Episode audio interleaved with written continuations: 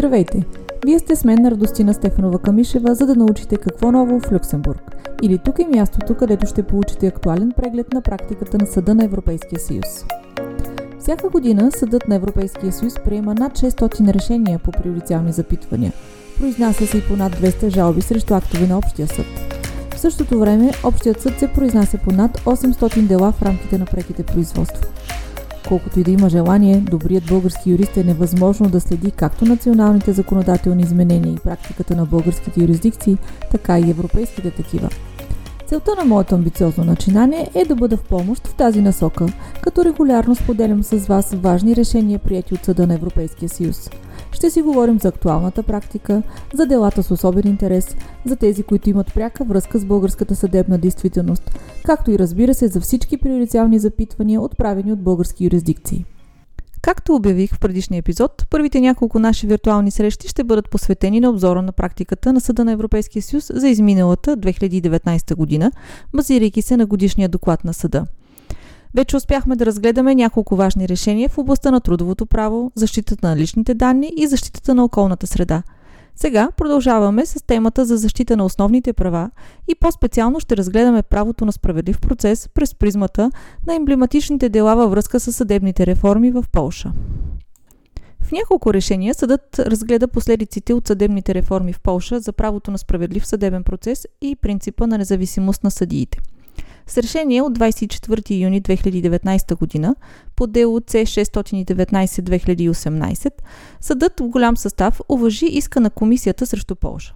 Според Съда на Европейския съюз, Република Полша не е изпълнила задълженията си по член 19, параграф 1, втора линия от Договора за Европейския съюз. Съгласно тази разпоредба, държавите членки установяват правните средства необходими за осигуряването на ефективна правна защита в, област, в областите, обхванати от правото на Съюза.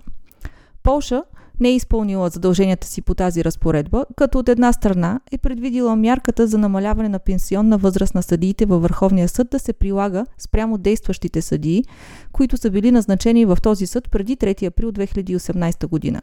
И от друга страна, като е предоставила на президента на републиката дискреционното правомощие да удължава активната служба на съдиите в този съд след навършване на новата пенсионна възраст.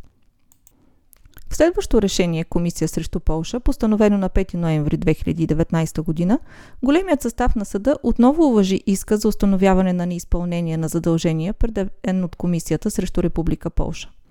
Съдът този път констатира, че тази държава членка не е изпълнила задълженията си по правото на Съюза. От една страна, като е въвела различна пенсионна възраст за жените и за мъжете полски магистрати, и от друга страна, като е намалила пенсионната възраст за съдиите от общите съдилища, предоставяйки същевременно на министра на правосъдието правомощието да удължава периода на служба за тези съдии. В друго решение, но този път по приоритетно запитване, отправено от Върховния съд на Полша, обявено на 19 ноември 2019 година, големият състав отново на съда постанови, че правото на ефективни правни средства за защита, гарантирано с член 47 от хартата и препотвърдено в областта на борбата с дискриминацията с директивата за равно третиране в областта на заетостта и професиите, не допуска възможност произнасянето по спорове, свързани с прилагането на правото на Съюза, да е от изключителната компетентност на орган, който не представлява независим и безпристрастен съд. В случая става въпрос за новосъздадената дисциплинарна колегия към Върховния съд, която следва да разглежда споровете относно пенсионирането на съдиите. Въпреки, че спорните разпоредби са били междувременно изменени и не са приложими към споровете в висящото производство, запитващата юрисдикция поддържа запитването си. Запитващата юрисдикция изпитва съмнение относно независимостта на тази колегия и се пита дали трябва да остави без приложение националните норми относно подсъдността и самата тя да реши тези спорове. Съдът в своето решение идентифицира обстоятелствата, които Питващата юрисдикция следва да провери, за да прецени дали дисциплинарната колегия на Върховния съд предоставя достатъчно гаранции за независимост. На първо място припомня трайната съдебна практика относно двата аспекта на изискването за независимост. Външният аспект изисква съответният орган да упражнява функциите си напълно самостоятелно. Без да е иерархично обвързан или да е подчинен на когото и да било и без да получава нареждания или инструкции от какъвто и да било характер, като по този начин е защитен от външна намеса или натиск, които могат да накърнят независимостта на преценката на членовете му и да повлияят на техните решения. Вътрешният аспект от своя страна е свързан с понятието за безпристрастност и визира отдалечеността от страните по спора и от съответните им интереси с оглед на предмета на спора. Този аспект изисква запазването на обективност и липсата на всякакъв интерес от изхода на спора извън строгото прилагане на правната норма. Върховният съд следва да прецени всички обстоятелства, които характеризират новосъздадения орган във връзка с тези два аспекта. Съдът неколкократно посочва също, че дори всяко от разгледаните обстоятелства, взето отделно от останалите, да не е непременно годно да породи съмнения в независимостта на тази колегия, то все пак въпросът би могъл да стои друго ядче, ако те се преценят в тяхната съвкупност. В заключение, Член 47 от Хартата и член 9 от Директивата за равно третиране в областта на заетостта и професиите не допускат възможност произнасянето по спорове, свързани с прилагането на правото на Съюза, да е от изключителната компетентност на орган, който не представлява независим и безпристрастен съд по смисъла на член 47 от Хартата. Това е така, когато обективните условия, при които е създаден този орган, неговите характеристики и начинът на назначаване на членовете му биха могли да породят управните субекти оправдани съмнения в неподатливостта на този орган на влиянието на външни фактори и по-конкретно на пряко или непряко влияние от законодателната и изпълнителната власт, както и в неутралността му по отношение на противопоставящите си интереси. Ако Върховният съд установи, че това е така по отношение на новосъздадения орган, като дисциплинарната колегия на Върховния съд, принципът на предимство на правото на Съюза задължава запитващата юрисдикция да остави без приложение разпоредбите от националното право, с която на този орган е предоставена компетентност по споровете в главното производство. Продължаваме с наказателно-правната област, където ще се спра на едно решение във връзка с тълкуването на принципа Небиси Нидем и на серия от дела, които разглеждат въпроса дали прокуратурите на няколко държави членки могат законосъобразно да издават европейски заповеди за арест, т.е. дали съответните прокуратури представляват достатъчно независим орган, за да бъдат издаващ съдебен орган по смисъла на рамковото решение. В решение от 3 април 2019 година съдът се произнася по тълкуването на принципа Небис и Нидем, закрепен в член 50 от хартата. В основата на спора стои наложена от страна на полския орган по конкуренцията глоба на полско застрахователно дружество заради злоупотреба с господстващо положение в нарушение на националното право в областта на конкуренцията и друга глоба за нарушение на правото на Съюза в областта на конкуренцията. В този контекст съдът приема, че принципът Небис Инидем допуска възможността национален орган по конкуренция да наложи на предприятие в рамките на едно и също решение санкция за нарушение на националното право в областта на конкуренцията и друга санкция за нарушение на член 102 от договора за функциониране на Европейския съюз. В такъв случай обаче националният орган по конкуренция трябва да се увери, че санкциите взети заедно са пропорционални на естеството на нарушението. Продължаваме с серията дела, които разглеждат кои прокуратури валидно могат да издават Европейска заповед за арест.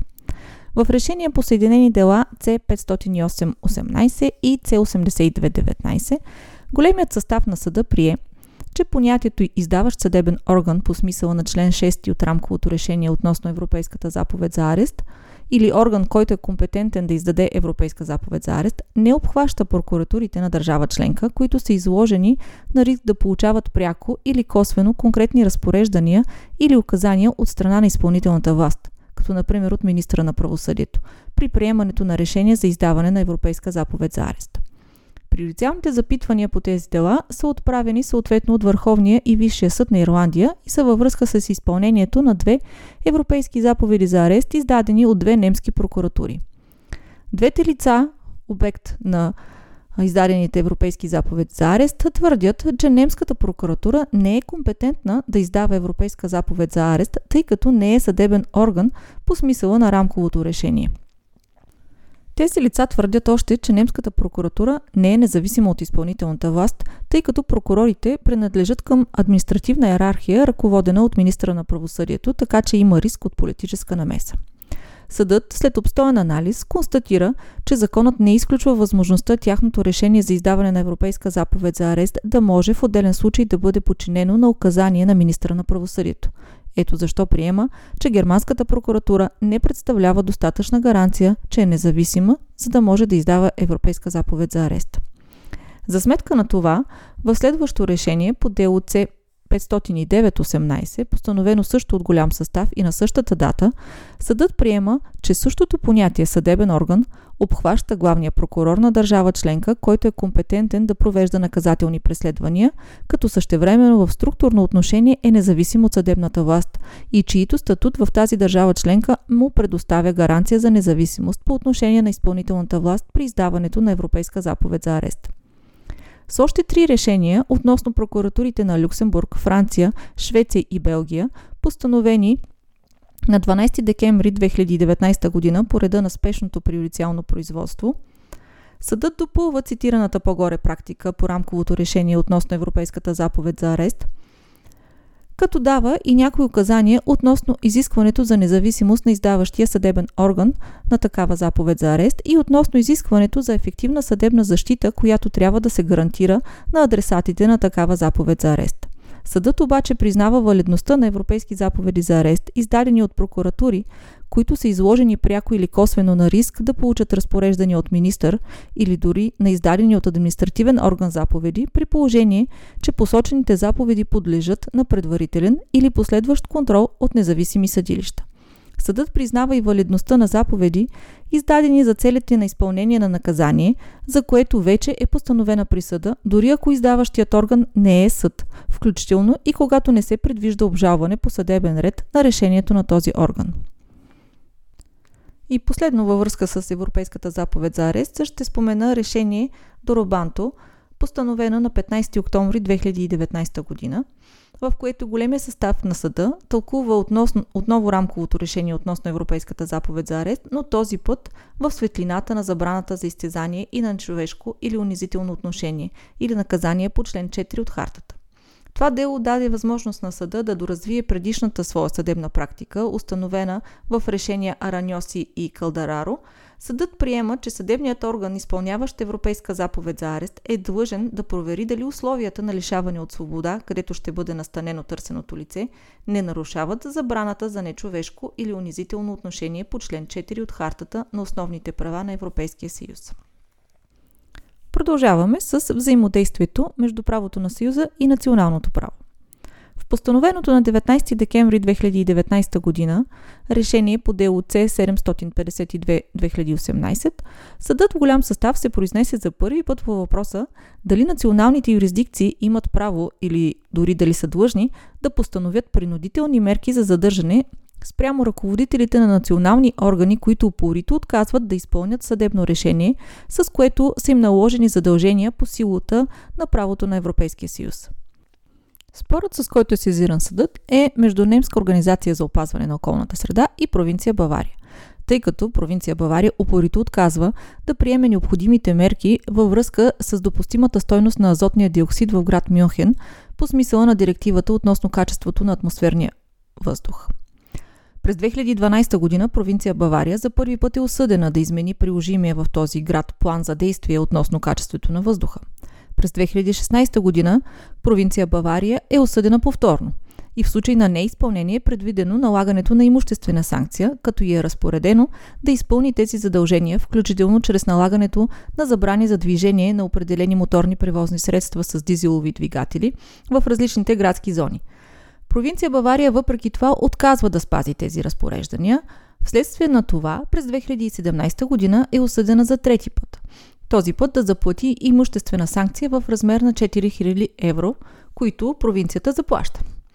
Тъй като провинция Бавария продължава да отказва да изпълни тези разпореждания и публично заявява, че няма да ги спази, Въпросната Организация за опазване на околната среда отново подава жалба с искането от една страна да се заплати нова имуществена санкция в размер на 4000 евро, което е уважено от съда, а от друга страна да се постанови принудителна мярка за държане спрямо управляващите на провинция Бавария и по-конкретно спрямо министъра на околната среда и защитата на потребителите, а при условията на евентуалност и спрямо нейния министър-председател.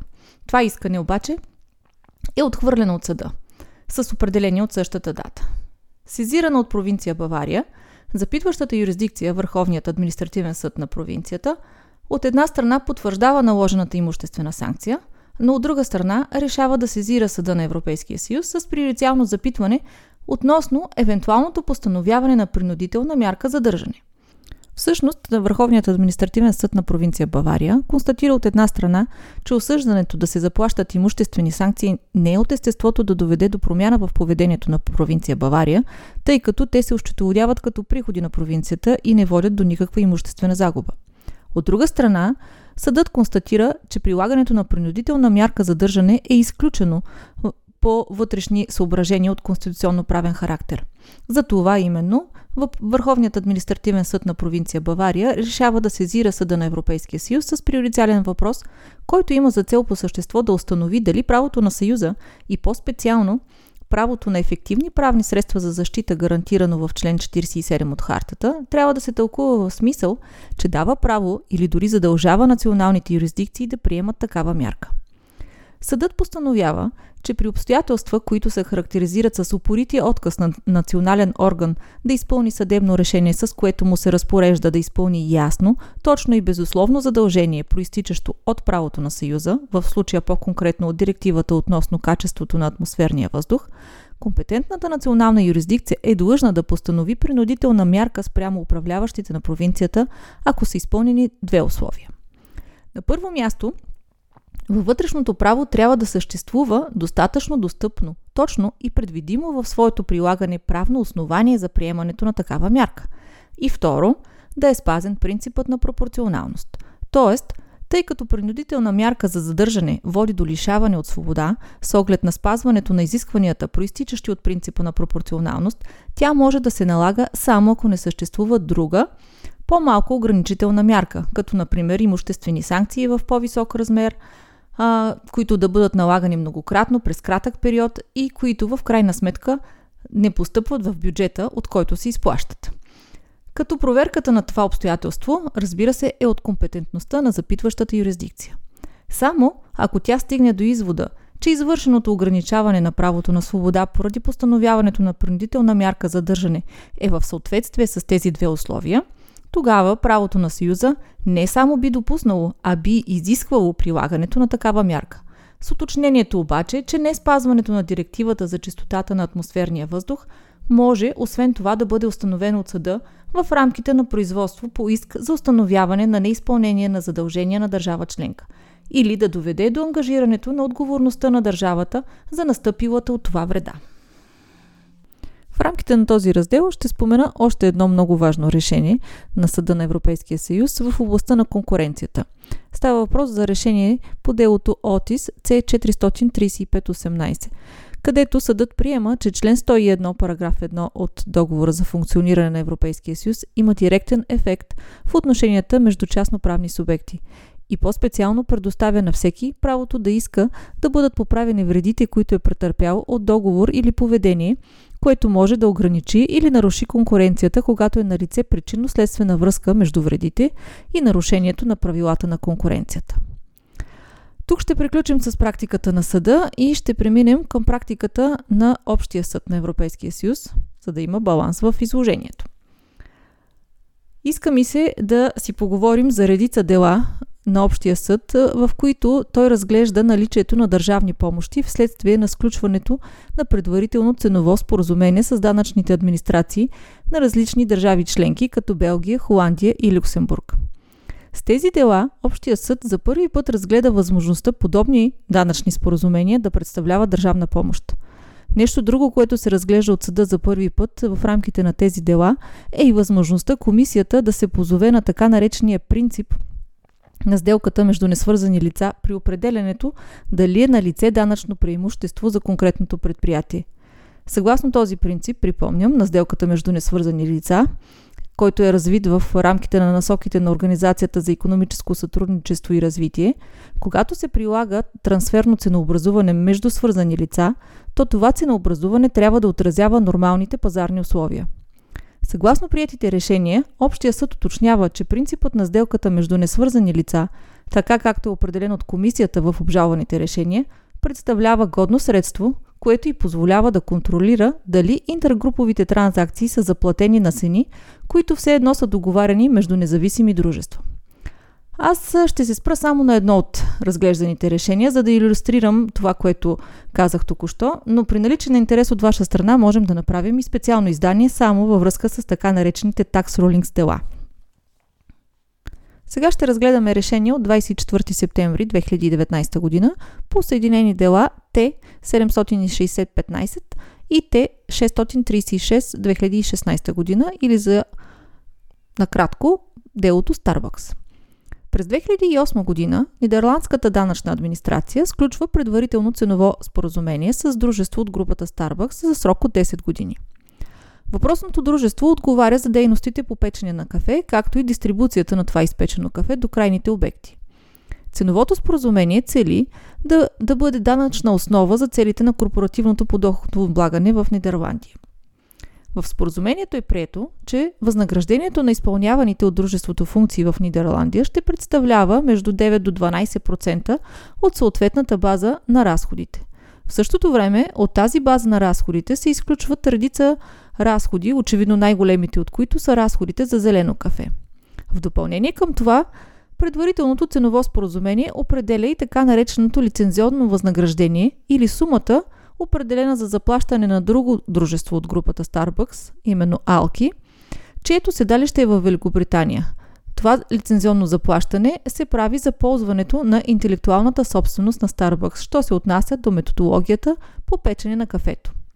Алки получава лицензионно възнаграждение, но де-факто е дружество без персонал. Това възнаграждение съответства на разликата между реализираната оперативна печалба и споменатата наценка от 9 до 12% върху оперативните разходи.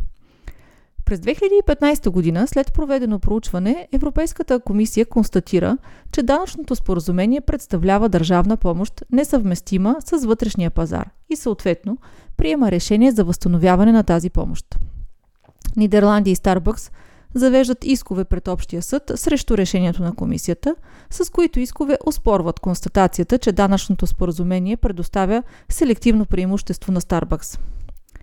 Общия съд в своето решение първо се спира на въпроса дали комисията може да се позовава на така наречения принцип на сделката между несвързани лица, за който ви споменах преди малко. Когато определя дали е на лице данъчно преимущество за конкретното предприятие. Общия съд приема, че предвид националната уредба на Нидерландия, която не предвижда разграничение между интегрираните предприятия и свързаните такива, за целите на данъчното облагане, комисията в рамките на правомощията си по член 107 параграф 1 от договор за функциониране на Европейския съюз, когато проверява подобна данъчна мярка – в полза на свързано предприятие може да сравни данъчната тежест в този контекст с тази вследствие на приложението на данъчните правила на общата или нормална законодателна рамка за облагане на дружество, което се намира в сходна фактическа обстановка и осъществява дейността си в пазарни условия. Общия съд уточнява, че принципът на сделката между несвързани лица – така както е определен от комисията в обжалваното решение, представлява средство, което й позволява да контролира дали интергруповите транзакции са заплатени на цени, които все едно са договаряни между независими дружества. Така Общия съд потвърждава, че комисията има компетентност за подобна преценка за наличие на държавна помощ. Комисията обаче в своето решение е допуснала няколко пропуска, които водят до отмяна на решението й. На първо място тя твърди, че лицензионното възнаграждение следва да бъде равно на нула – може би по друг начин щяха да стоят нещата, ако комисията беше констатирала, че това възнаграждение следва да е просто по-низко. Комисията не доказва наличие на данъчно предимство поради изключването от оперативните разходи на цената на зеленото кафе. Също така и не посочва в решението си, че в данъчната основа следва да бъдат включени всички разходи, които са свързани с производството. Така Общия съд стига до отмяна на решението на комисията, тъй като последната не е успяла да докаже в рамките на обжалваното решение, че констатираните грешки при избора и начин на приложение на конкретната методология за определене на цените действително е довела до предоставянето на данъчно преимущество на разглежданото дружество. И с това днешният ни обзор приключи. Мисля си обаче, че ще се наложи да посветим още един епизод на прегледа на практиката на Европ... Съда на Европейския съюз за изминалата 2019 година, тъй като останаха няколко непокрити области. Беше ми изключително приятно да сме отново заедно. Ще се радвам да се абонирате, ако ви е било интересно, както и да получа вашите мнения и препоръки.